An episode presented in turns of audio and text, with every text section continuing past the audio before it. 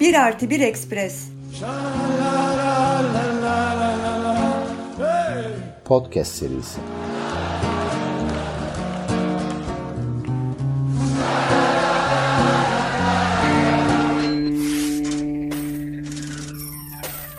Ekonomi politik.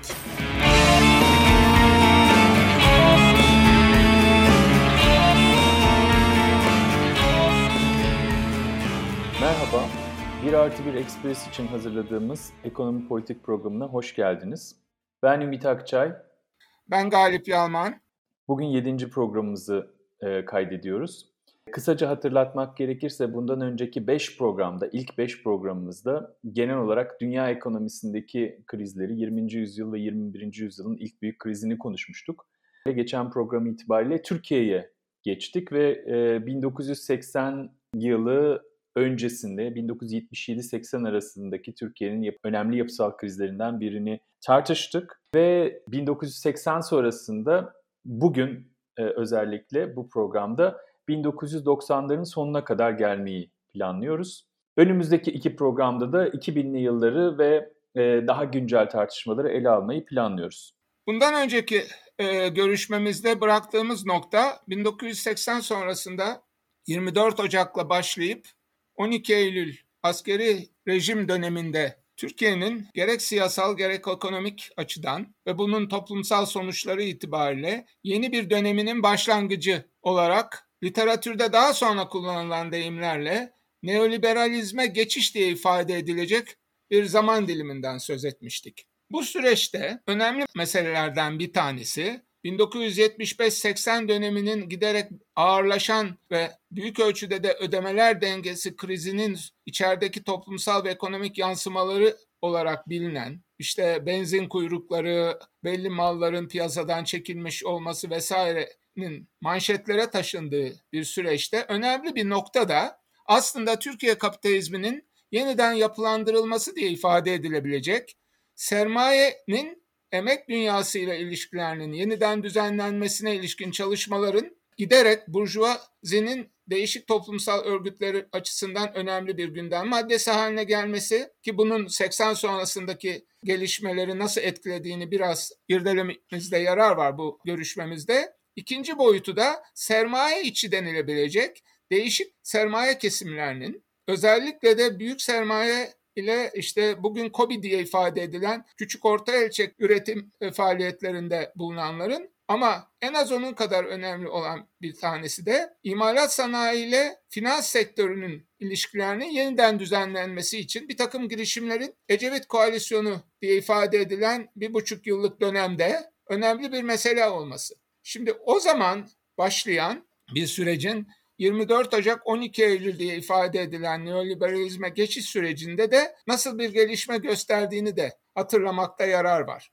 TÜSİAD'ın gazete ilanlarıyla çok net bir biçimde tavır aldığı ve 24 Ocak sonrasında resmi söylem niteliğini kazanacak piyasa ekonomisine geçiş siyasi iktidarları ama o zamanki söylemle de haliyle de devleti yaşanan olumsuzlukların esas sorumlusu olarak gösteren sürecin fazla yansımayan ama daha sonra o dönemde görev almış Devlet Planlama Teşkilatı müsteşarlığı yapmış ve diğer kamu bürokrasisinde önemli görevlerde bulunmuş e, değerli iktisatçıların da tanıklıkları ve yazdıklarıyla net bir biçimde ortaya çıkan noktalardan bir tanesi de finans sektörünün yeniden yapılandırılması diyebileceğimiz finans sektörüyle imalat sanayi arasındaki ilişkilerin yeniden düzenlenmesi için getirilmek istenen düzenlemeler. Bu aynı zamanda da dördüncü plan çerçevesinde hedeflenen, hiçbir zaman hayata geçmeyecek bu dördüncü plan ama hedeflenen sanayi yapısının derinleşmesi yani yatırım ve ara mallarına ağırlık verilmesi süreci açısından da kaynak yaratmak için de önemli bir boyut. Bununla ilgili bir takım düzenlemelerin kimisi kağıt üstünde kalıyor, hiçbir zaman hayata geçmiyor ama bir tane de bir şey var. 70 sayılı kararname diye Ecevit hükümetinin çıkardığı ilginçtir. Askeri yönetim boyunca gündemde. Yani geçerliğini koruyor. Kağıt üstünde de olsa geçerliğini koruyor. ve finans sektörüyle sanayi kesiminin ilişkilerinin yeniden bir kurumsal bir çerçeveye oturtulmasını amaçlıyor. Uygulanmıyor ama çarpıcı olan şey şu, o süreçte bazı büyük e, sermaye kesimleri zaten ya banka sahibi olmak için girişimlerde bulunuyorlar ya da banka dışı finans kurumlarının e, ilk ne diyeyim adımları, ilk örnekleri yaşama geçiyor.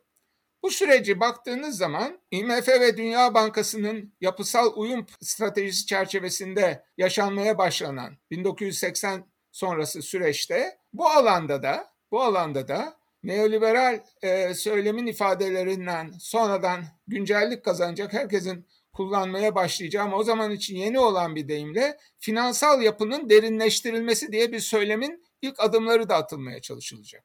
Şimdi bu süreçte yalnız enteresan olan ve daha sonra 1990'lardan itibaren çok önem kazanacak veyahut karar alma süreçlerinin yeniden düzenlenmesi açısından belirgin bir rol ve işlev yüklenecek kurumsalcı yaklaşımın terimleriyle söylenirse 1980 sonrasında bir kurumsal düzenleme eksikliği var. Ve bu kurumsal düzenleme eksikliği ama özellikle de 1980'den başlayarak özellikle de faiz ve dövizin piyasaya bırakılması anlayışının yavaş yavaş dillendirildiği bir süreçte hatırlanması gereken bir özellik de şu. Ta, öyle geçti kayıtlara. Temmuz bankacılığı diye geçti. Büyük bankaların küçük bankaları da etrafına toplayarak kararları biz veririz tavrı ve bunun yol açtığı sorunlar henüz daha 12 Eylül öncesinde. Bu Temmuz bankacılığı meselesinin beraberinde getirdiği şey ne? Finansman sıkıntısı çekmeye başlayan, holding yapısı olsun ya da olmasın e, imalat sanayi kuruluşlarının gereksinmelerini de karşılamak için ortaya ilginç bir bize özgü diye e, düşünebileceğiniz bir şey çıkıyor. O zamanki adıyla banker kuruluşları.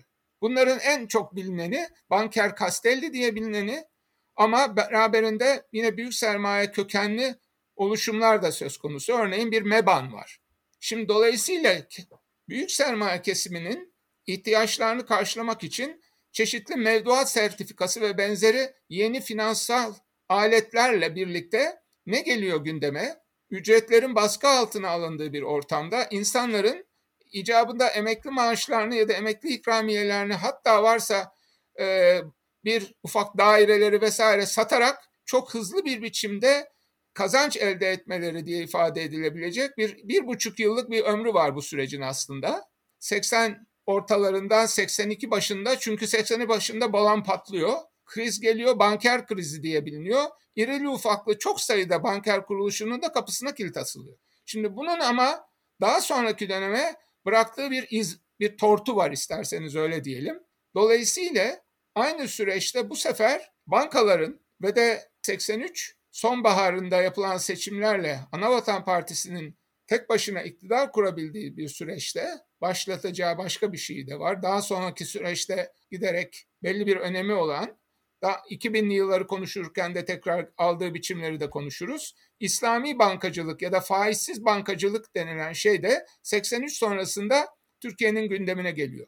Ve o kadar hızlı geliyor ki Kasım'da yapılan seçimlerden sonra 83 yılı bitmeden bununla ilgili düzenlemeler de geliyor. Yani düzensizliğin, düzenleme eksikliğinin farkında olarak bir takım düzenlemeler yapılarak Sonuçta ne oluyor? Sonuçta aslında o da ilginçtir. 1982 banker krizinden sonra Başbakan yardımcılığı görevinden istifa etmek zorunda kalan Turgut Özal'ın yerine gelen Adnan Başar Kafaoğlu dönemindeki yeni ekibin e, geliştirdiği ve yine kararnamelerle şekillendirdiği şey çarpıcı olan odur.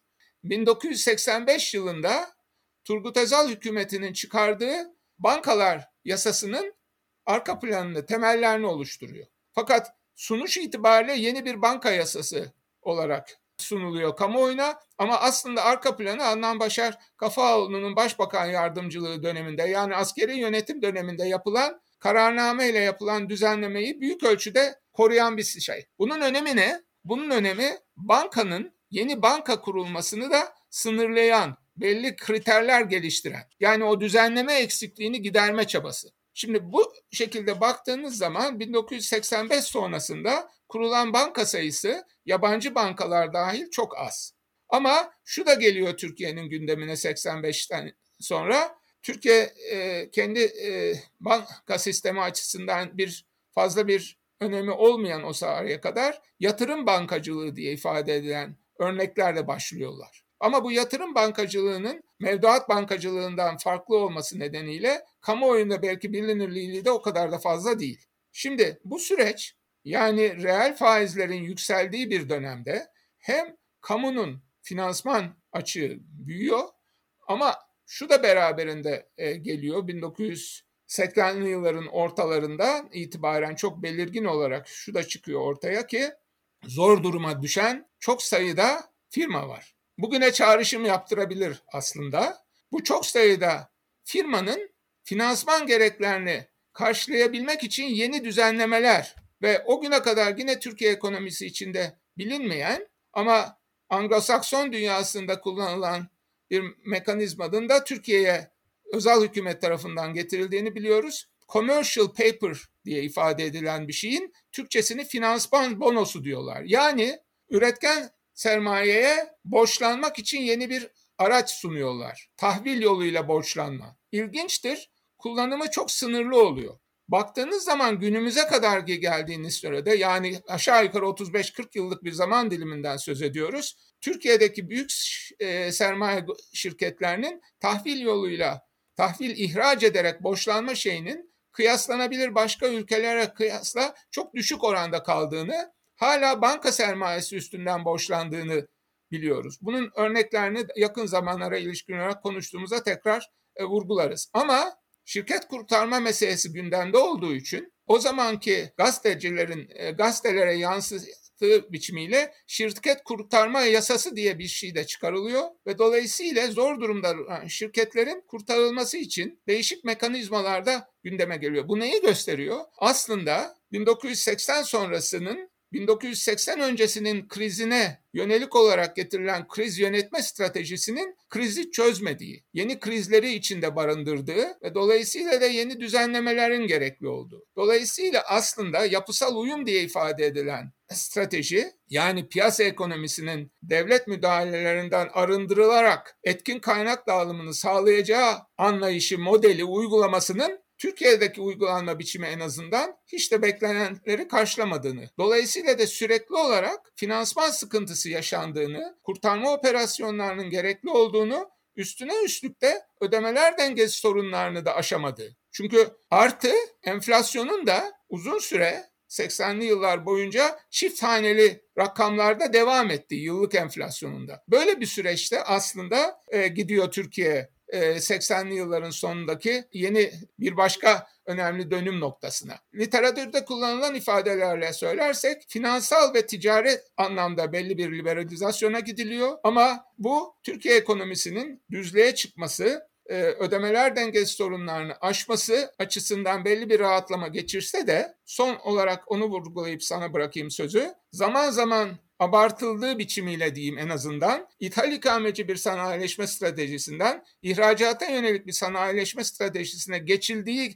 şeklindeki yorumların da bir miktar ihtiyatla karşılanması gerektirdiğini gösteriyor. Çünkü ağırlıklı olarak hala iç piyasa için üretim yapılıyor. Ağırlıklı olarak bir kısım çok uluslu şirket daha önce Türkiye piyasasına girmeyen Türkiye piyasasına için üretim yapmak için geliyor. Örneğin çay e, fabrikaları yabancı sermayeli kuruluyor. Bir takım yeni otomotiv sektöründe faaliyet için iç piyasaya yönelik olarak geliyorlar. İhracat büyük ölçüde daha önce ithalat ikamesi çerçevesinde kurulmuş belli şeylerin belli bir anlamda iç piyasasının da baskı altına alınması, reel ücretlerin sistematik olarak düşürüldüğü ortamda kısmen e, üretimlerinin ihracata yönelmesi şeklinde bir ihracata yönelik bir şey. Bir başka deyimle ihracat ağırlıklı bir strateji söz konusu değil ama 1980'ler boyunca dolayısıyla dış ticaretin belli ölçülerde e, kotalar ve benzeri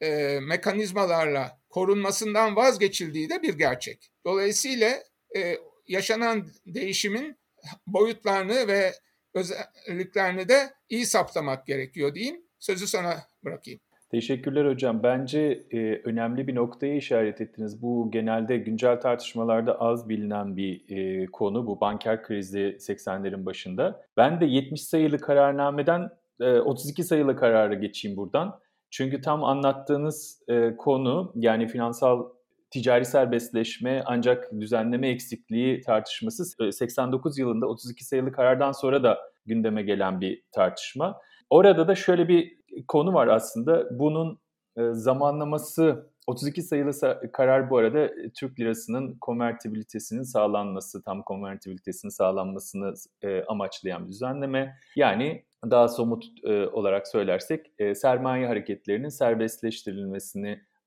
sağlayan bir düzenleme. Bunun da aslında üzerinde önceden çalışılmamış, yeterince tasarlanmamış bir düzenleme olduğunu e, ileri sürenler var. Özel hükümetinin e, sıkışık, güncel, e, o dönemdeki ihtiyaçları, e, para bulma gereksinimleri için kısa dönemli bir çabası, amaç için yerine getirdiğini e, ileri sürenler var. Yeteri kadar hazırlık yapılmadan. Ancak biz e, daha genel bir resme baktığımızda benzer dönemde pek çok ülkede ülkelerin sermaye hareketlerini serbestleştirdiğini ve küresel finansal akımlara entegre olduğunu görüyoruz. O bize şöyle bir şey getiriyor. E, az önce söylediğiniz e, bu ihracata yönelik model değişikliği kısmı ile birlikte düşündüğümüzde e, karşımıza 80'den sonra şöyle bir tablo çıkıyor. Aslında sizin de söylediğiniz gibi esas olan ücret baskılaması çünkü 1970'lerle 80'ler arasında en büyük fark nedir diye baktığımızda reel ücretlerin sabitlenmesi hatta gerilemesi. Reel ücretlerin gerilemesini mümkün kılan ortamda 1980 12 Eylül darbesi ve ardından gelen anayasa.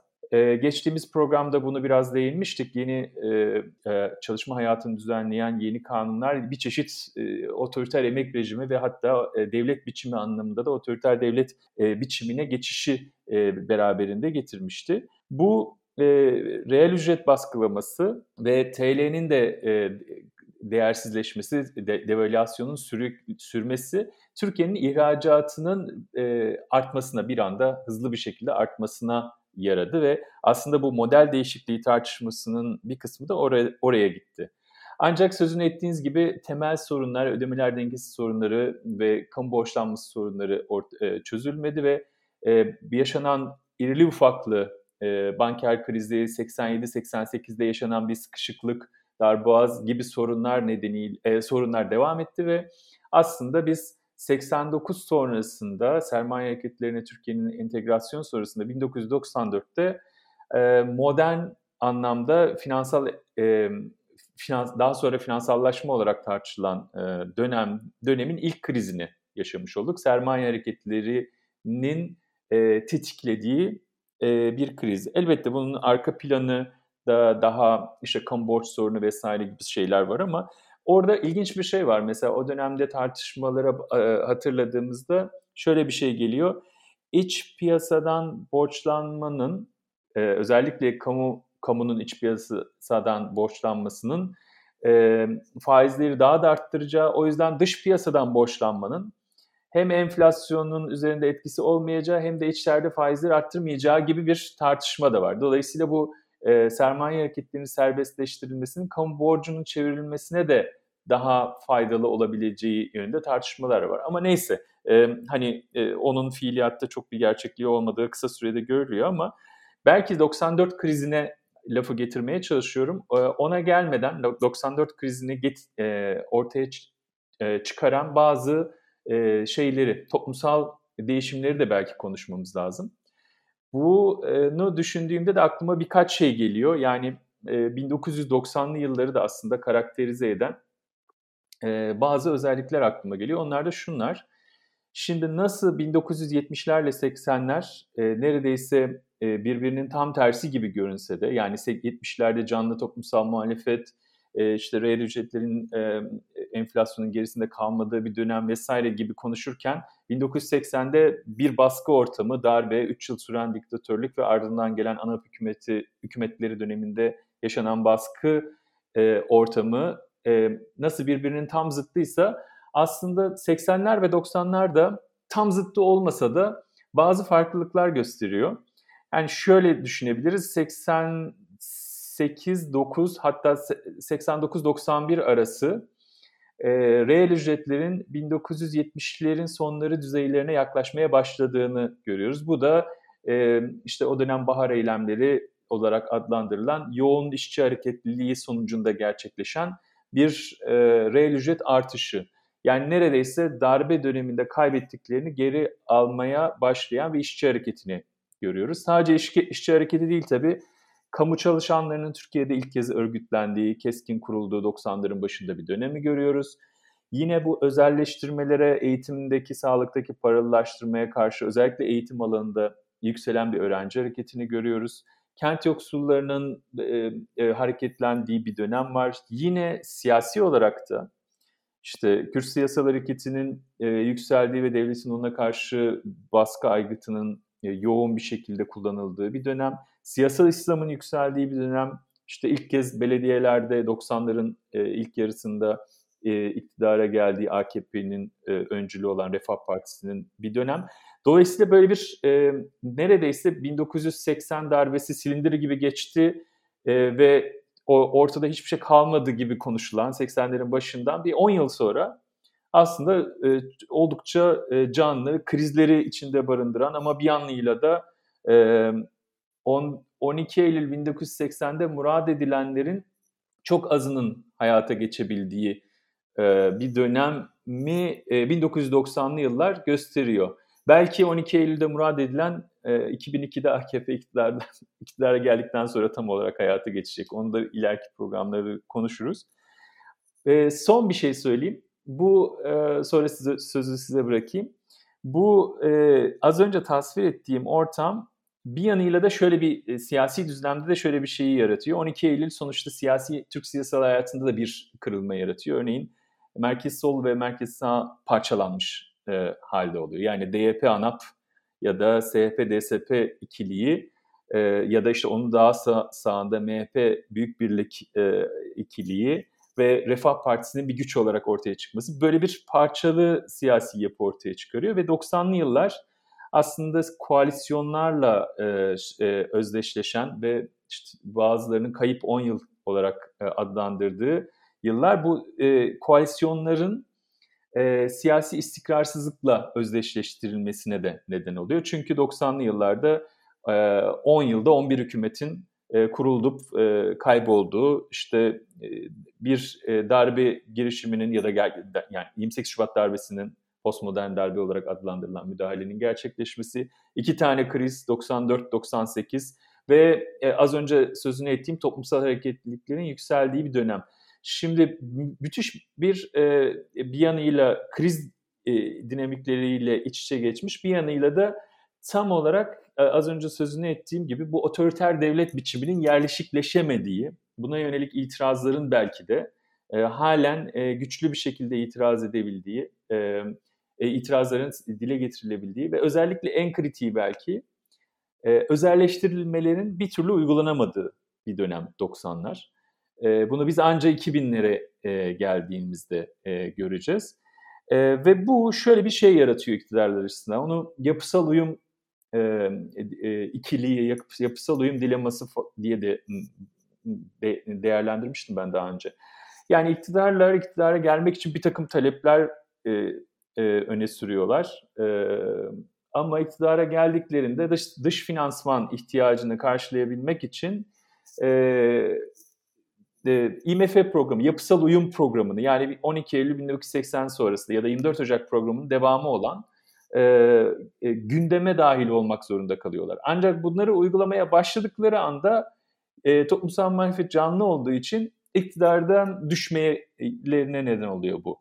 Yani bunları uygulayamıyorlar. E, bu 90'lı yılları tanımlayan temel istikrarsızlık kaynaklarından biri gibi geliyor. Şimdi e, şeye dönersem, bu uzun parantez sonrasında 94 krizine dönersem, 94 bir yanıyla politika hatası olarak tartışıldı. E, Çiller hükümetinin faizleri e, suni olarak düşürmek için hazine ihalelerini iptal etmesi e, ve e, bunun sonrasında bir anda sermaye çıkışının hızlanması ile TL'nin devalüasyona gitmek zorunluluğu gibi bir mekanizma. Yani aslında böyle olmayabilirdi. Çiller hükümetinin ya da Çiller Başbakanı'nın kendisi nedeniyle bir politika hatası nedeniyle literatürde böyle yazanlar da var. Ama işte buna neden olan şeyin 89 olduğunu biliyoruz. Az önce sözünü ettiğim sermaye hareketlerine entegrasyon ve e, sermaye kısa dönemli sermaye çıkışlarının e, yerli parayı çökertmesi ve bunun daha sonra enflasyona neden olması gibi bir döngü.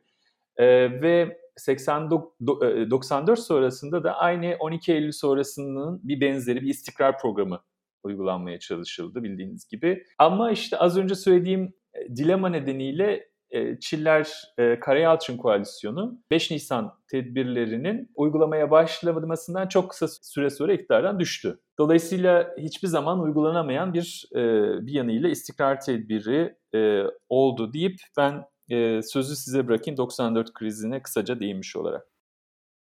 Türkiye'nin bu daha sonra sıcak para diye de ifade edilecek hareketlere kapısının açılması meselesinin ilk adımları daha 32 sayılı karar gündeme gelmeden de söz konusu ve sen sözünü ettin Başbakanlığı dönemi itibariyle şunu paylaşmak isterim, hatırlatmak isterim. TÜSİAD'a, TÜSİAD çünkü çeşitli e, araştırmalar ve raporlar yayınlar. Özellikle o yıllarda da çok etkin ve ses getirirdi. Raporlar hazırlayanlardan bir tanesi de o sırada Boğaziçi Üniversitesi öğretim üyesi olan Profesör Tansu Çiller. Ve neye dikkat çekiyor? Sıcak para hareketleri yavaş yavaş başlıyor. Buna karşı tedbirli olunması gerektiğine ilişkin raporu var. TÜSİAD için yapılmış. Henüz kendisi daha Özal'da başbakan. Aynı süreç Özal'ın TÜSİAD'la ilişkilerinin de giderek bozulduğu, bunları e, genç kuşakların hatırlaması, e, öğrenmesi açısından e, değinmek istiyorum. Biz örneğin o zamanın çok önemli şey Marlboro, Marlboro sigarası, Marlboro sigarasının kara borsasının ortadan kalkmasından rahatsız oldular. Biz açtık artık yabancı sigaralar da rahatça ithal edilebiliyor. Bundan rahatsız olan sermaye kesimleri bize karşı tavır alıyorlar falan diye radyo konuşmaları, televizyon konuşmaları falan yaptığını ben çok net hatırlıyorum. Şimdi bunun karşılığı ne? TÜSİAD başkanlarının biz artık önümüzü göremiyoruz uzun dönemli bir e, yeni stratejiye ihtiyacımız var arayışı içine girmeleri. Ve Türkiye e, Akademiyası'nın da o anlamda Doğu Asya vesaire örnekleri üstünden yeni strateji oluşturmak için arayış içine girmesi. Böyle bir dönem o 89 öncesinden başlayarak. 89'un nedenleri de ayrı bir tartışma. Çünkü yine Özal'ın prenslerinden sayılan Merkez Bankası ekibi o sırada fikre değil zamanlamaya itiraz eder. Bununla ilgili de yeterli bir akademik çalışma sonradan da konmuştur ortaya. Zamanlamaya itiraz etmelerine rağmen siyasi gerekçelerle öyle denir hep. Özel hükümetinin kısa bir süre sonra birkaç ay sonra Cumhurbaşkanı'na gidecektir. Ee, özel hükümetinin son önemli işlerinden biridir o 32 sayılı kararla senin söz ettiğin konvertibilite. Ama şöyle de bir yanı vardır. Bu siyasi gerekçesi odur. Türkiye burjuvasına hani tabir caizse bir ders vermek. Yani serbest piyasa kuralları çerçevesinde kısa dönemli sermaye hareketlerinden de yararlanmak ama aynı zamanda da aynı zamanda da neyin kapısını açar? 94 krizine senin söz ettiğin sürecin önemli unsuru nedir? Kamu borçlanma gereksinmesinin artması diye iktisatçıların ifade ettiği şey. Ama bu kamu borçlanmasına ne derler çözüm ne olacaktır?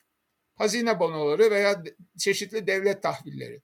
Dolayısıyla da Türkiye'deki büyük sermaye, finans sektörü ve hatta da öyle derseniz finansal olmayan sermaye kesimleri itibariyle en büyük müşterisi alıcısı da bu kamu borçlarının yani kamu e, hazine bonolarının onlar olacaktır. Dolayısıyla kamu borçlanmasının Yine neoliberal, neoklasik açıdan temel eleştirisi nedir? Crowding out diyorlar İngilizce. Özel sektörün yatırım için kullanabileceği kaynakların devlet tarafından emilmesi diye özetleyebileceğimiz Türkçe. Bu çok popülerdi o, o yıllarda. Dolayısıyla bir eleştiriydi. O senin söylediğin siyasi şeyin daha teknik ifadesi de buydu. Crowding out. Halbuki Dünya Bankası çalışmaları da Türkiye ve Latin Amerika değişik ülkelerden göstermişlerdir ki kamunun Bu borçlanmasının olumsuz sonuçları vardır ama özel sektörün yatırım şeyini kısıtlayan da bu değildir. Çünkü özel sektörün büyük holdinglerinin özellikle bizdeki holdingler veya benzerlerinin başka ülkelerde sadece üretken e, faaliyetler içinde değillerdir. Aynı zamanda e, finans sektöründe de kuruluşları vardır. Ve 90'lı yılların en önemli e, değişikliklerinden bir tanesi de hazine bonosu ticaretinin diyeyim o kadar iştah uyandırmasının sonucunda 80'li yıllarda oldukça sınırlı bir biçimde müsaade edilen banka sayısında bir patlama söz konusu olur. 90'lı yıllar boyunca iri ufaklı birçok sermaye kesimi banka sahibi olur. Bunların %90'ı 90'lı yılların sonu geldiğinde artık tarihe karışmıştır ya TMSF'ye devredilmiştir ya bir şeydir. Bunların içinde özelleştirilen kamu bankaları da olacaktır vesaire ama emlak kredi ve benzerlerinin e, hikayesi de ayrı ilginçtir. Bu süreç dolayısıyla yeni modelin yine literatürün e, eleştirel bir yaklaşımının ifadeleriyle finansallaşma diye ifade edilen bu sürecin yol açtığı krizlerden biridir 94 krizi o anlamda. E, dolayısıyla işin faturasını koalisyon hükümetlerine çıkarmak gerçekliğin doğru anlaşılması açısından epey e, yanıltıcı da olabilir. Çünkü aslında özel hükümetinin ANAP iktidarı olarak devam edemeyeceğinin öngörüsüdür 32 sayılı kararın zamanlaması da. 13'ün Merkez Bankası'na zamanlamasına katılmamasına rağmen siyasi bir karar olarak uygulanması ve ondan beraber de aslında öncesinde de ne olmuştur? Kriz yılı olan 88'in ardından yapılan belediye seçimlerini İstanbul ve Ankara'yı ANAP kaybetmiştir. SHP iktidara gelmiştir İstanbul ve Ankara'da. Ardından da 91 seçimlerinde de zaten Doğru Yol SHP hükümeti iktidara gelir ve Doğru Yol SHP hükümeti aslında 89 yılında başlayan ve özellikle de Zonguldaklı maden işçilerinin Ankara yürüyüşü diye ifade edilen çalışma koşullarının ve ücretlerin e, iyileştirilmesi taleplerinin büyük burjuvazinin de belli kesimleri açısından kabul edilir bir niteliği vardır. O zamanın TİSK Başkanı Halit Narin'in ifadesiyle 10 yıl boyunca biz güldük biraz da onlar gülsün de ifadesini bulan şey nedir? Reel ücret artışının zamanı geldiğini de büyük burjuvazi temsilcileri düşünmektedirler artık. Dolayısıyla o 89-93 dönemi görece en azından örgütlü işçi sınıfının reel ücretler açısından daha iyi bir koşullara kavuştuğu bir zaman dilimidir. Ama aynı zamanda nasıl bir süreçtir? Türkçe'de taşeronlaşma diye ifade edilen güvencesiz çalışmanın da ve outsourcing diye ifade edilen belli faaliyetlerin firma dışına çıkarılması yine güvencesiz e, koşullarda işçi çalıştırmayı gündeme getiren başka şirketlere devredilmesi diye ifade edilen bir zaman dilimidir de aynı zamanda 90'lardan başlayarak. Son nokta şunu söyleyeyim 90'lar itibariyle vurgulanması gereken bu bankaların mantar gibi bittiği bir ortamda Merkez Bankası da o günün koşullarında önemli olan şey nedir? Para politikası. Para politikasının enflasyona karşı temel mücadele aracı olacağı, daha 2000'li yıllarda karşımıza çıkacak olan enflasyon hedeflemesi gündeme gelmemiştir belki ama yıllık para politikası, para e, daha doğrusu Merkez Bankası'nın para politikasını nasıl uygulayacağını açıklayacağı düzenli bir biçimde yıllık programlar söz konusudur. 1990'da ilkini açıklar, arkası gelmez. Çünkü o günkü koşullarda bu para politikasını hayata geçirebilmesi için tabir de odur, yeterli araç donanımına sahip olmadığı. Aynı zaman diliminde TÜSİAD yine yıllık raporlar ve değişik çalışmalar yayınlar. Nedir talebi? 2000 yıllarda çok duyacağımız orta vadeli bir istikrar programı ister. Yani aslında kriz koşullarındadır ekonomi.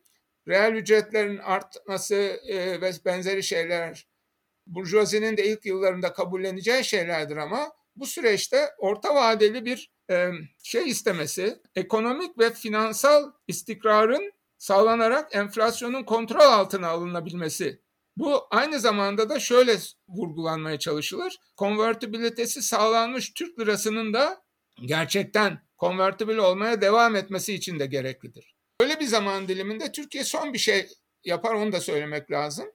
1970'li yıllarda gündeme getirilip 70'lerin sonunda buzdolabına konulan O zamanki adıyla Avrupa Topluluğu 90'lara geldiğimizde artık Maastricht sonrasında adı Avrupa Birliği olan Avrupa'nın bütünleşme projesinden yeniden ilişki kurma. Nasıl bir ilişki kurma ama? Zaten 87'de Turgut Özal Başbakanlığındaki hükümetin tam üyelik başvurusu yapıp aslında bile bile ladestir, e, kabul edilmeyeceğini bile bile e, bir başvurudur. 1990'da Avrupa Birliği bunu reddeder. Koşulların oluşmadığı gerekçesiyle.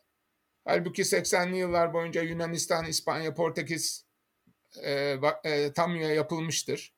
Ama 94-95 yani senin sözünü ettiğin Çiller Karayalçın koalisyonu Niye Çiller Karayalçın? Çünkü o sırada Süleyman Demirel Turgut Özal'ın ölümü üstüne Cumhurbaşkanı olunca DYP-SYP koalisyonu e, yeni bir biçim almıştır. Erdal İnadö de çekilir e, SYP Genel Başkanlığından. O çerçevede olmuştur. DYP-SYP koalisyonu çerçevesinde Gümrük Birliği anlaşması yapılır. O kendi içinde çok tartışmalı bir konu. E, onu ayrıca değerlendiririz istersen ama şu kadarını söyleyeyim. Bunu bu gümrük birliği meselesine Türkiye Burjuvası'nın özellikle büyük sermaye gruplarının gerek finans gerek imalat sanayinde önemli ağırlıkları olan grupların tavrının ne olduğu önemli bir soru işareti olarak hala durur. Çünkü bu gümrük birliğinin onların nasıl etkileyeceği, Türkiye ekonomisinin gelişmesi açısından ne anlama geleceği konusunda buzdolabına konmuş olan bu ilişkinin yani 1970'lerin ikinci yarısında 1990'ların ortasına kadar yaklaşık 20 yıla yakın bir süre buzdolabına konmuş bu ilişkinin Türkiye ekonomisinin geleceği açısından ve büyük sermaye kesimi açısından ne anlama geleceği de ayrı bir tartışma konusudur ama şu kadarını söylemek mümkün.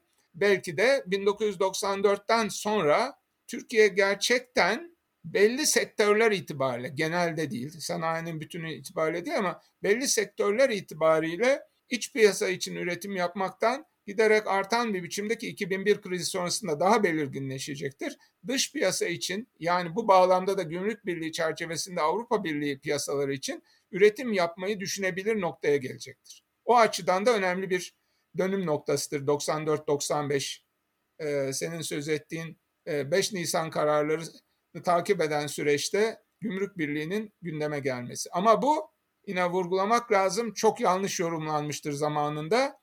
Avrupa Birliği açısından bir tam üyelik perspektifi vermemiştir Türkiye'ye. Şunu vurgulamak lazım. Rahmetlen de anmış olayım. 24 Ocak sürecinin e, önemli aktörlerinden biridir kendisi. O zaman TÜSİAD Başkanlığı yapan ve Turgut Özal'la olan ilişkileri de çok önemli olan Ali Koçman'la 1980'ler sonrasında bir araştırma projesi çerçevesinde görüştüğümüzde Türkiye'nin Avrupa Birliği meselesi tam üyelik başvurusunun yapıldığı yıllarda söylediği şuydu.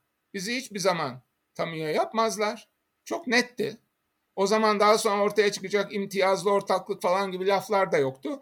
Ama onu kastederek bizim kopmamızı başka yollara e, sapmamızı da önlemler.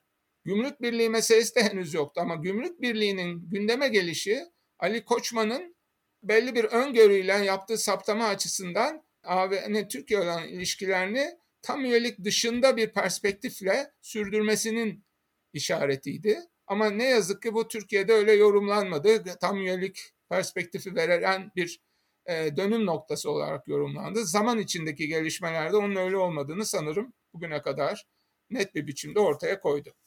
Zaten Avrupa Birliği tartışmasının bugün geldiği noktada da e, sanıyorum işaret ettiğiniz konu önem taşıyor. E, Almanya'nın tavrı da zaten e, söylediğinizi teyit eder nitelikte hiçbir zaman e, tam üyelik değil ama e, şimdi güncel e, sığınmacılar tartışmasına da eklenerek yeni bir rol Türkiye'ye verilerek bu ilişkinin e, sürdürüleceği e, gündeme geldi. Hocam bugün süremizi sanıyorum e, doldurduk.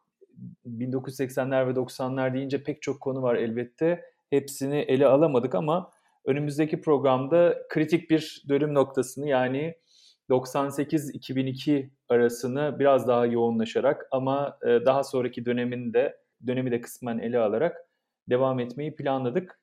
Şunu ekleyerek bitireyim ben de. İyi bir noktaya gelmiş oldu.